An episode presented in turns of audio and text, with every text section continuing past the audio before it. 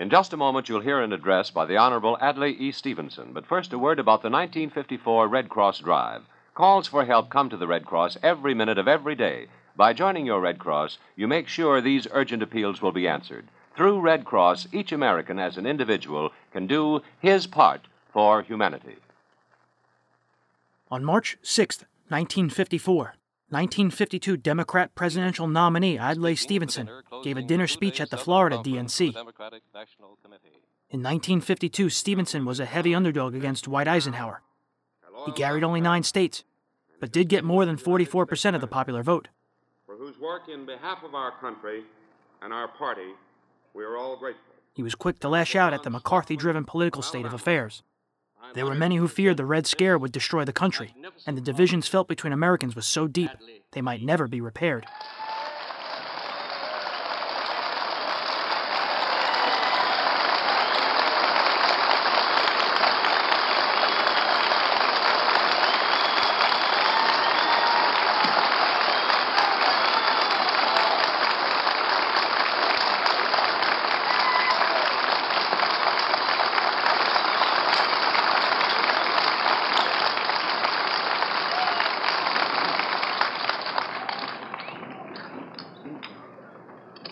Toastmaster, Governor John,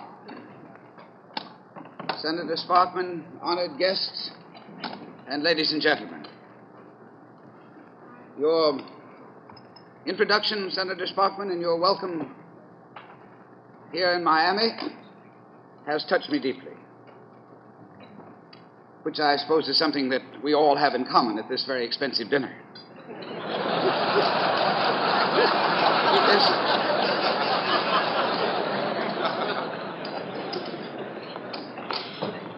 This has been a fateful week in the history of American government.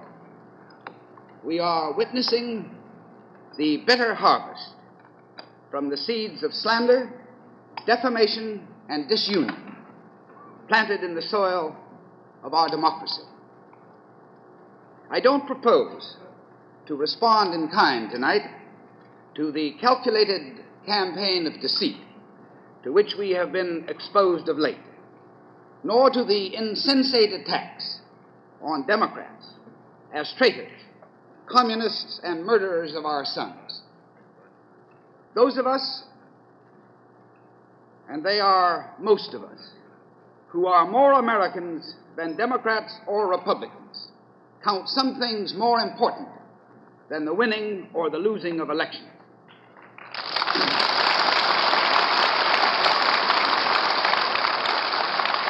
There is a peace still to be won, an economy which needs some attention, some freedoms to be secured, an atom to be controlled, all through the delicate, sensitive, indispensable mechanisms of democracy.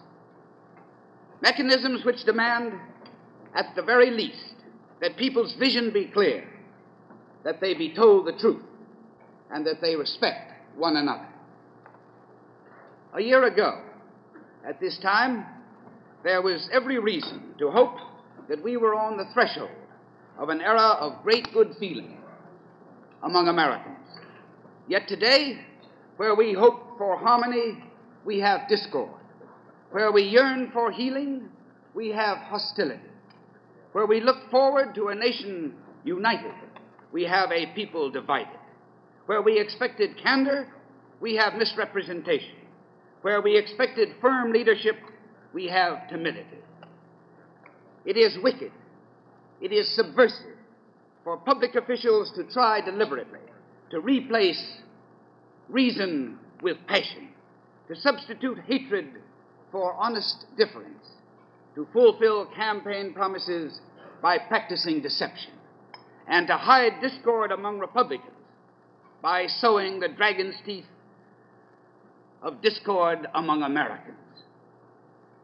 The loyalty, the patriotism of a whole political party, of one half of the nation, has been indicted. Twenty years of bipartisan effort, highly intelligent and highly successful, has been called 20 years of treason, under the auspices, if you please, of the Republican National Committee. When one party says that the other is the party of traitors who have deliberately conspired to betray America, to fill our government services with communists and with spies, to send our young men to unnecessary death in Korea. They violate not only the limits of partisanship, not only they also offend the credulity of our people, and they also stain the vision of America and of democracy for us and for the world that we seek to lead. That such things are said under the official sponsorship of the Republican Party in celebration of the birthday of Abraham Lincoln adds desecration to defamation. This is the first time that politicians, Republicans at that, have sought to split the Union in Lincoln's honor.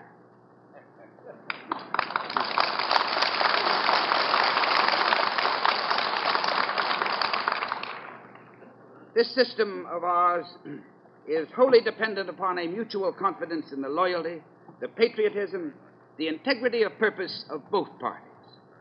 Extremism produces extremism. Lies beget lies. The infection of bitterness and of hatred sp- spreads all too quickly uh, from one area of another to another of our life. And those who live by the sword of slander may also perish by it. For now, it is also being used against distinguished Republicans. We have just seen the sorry spectacle of this in the baseless charges hurled against our honored Chief Justice. And now, too, the highest officials of the Pentagon are charged with coddling communists and shielding treason.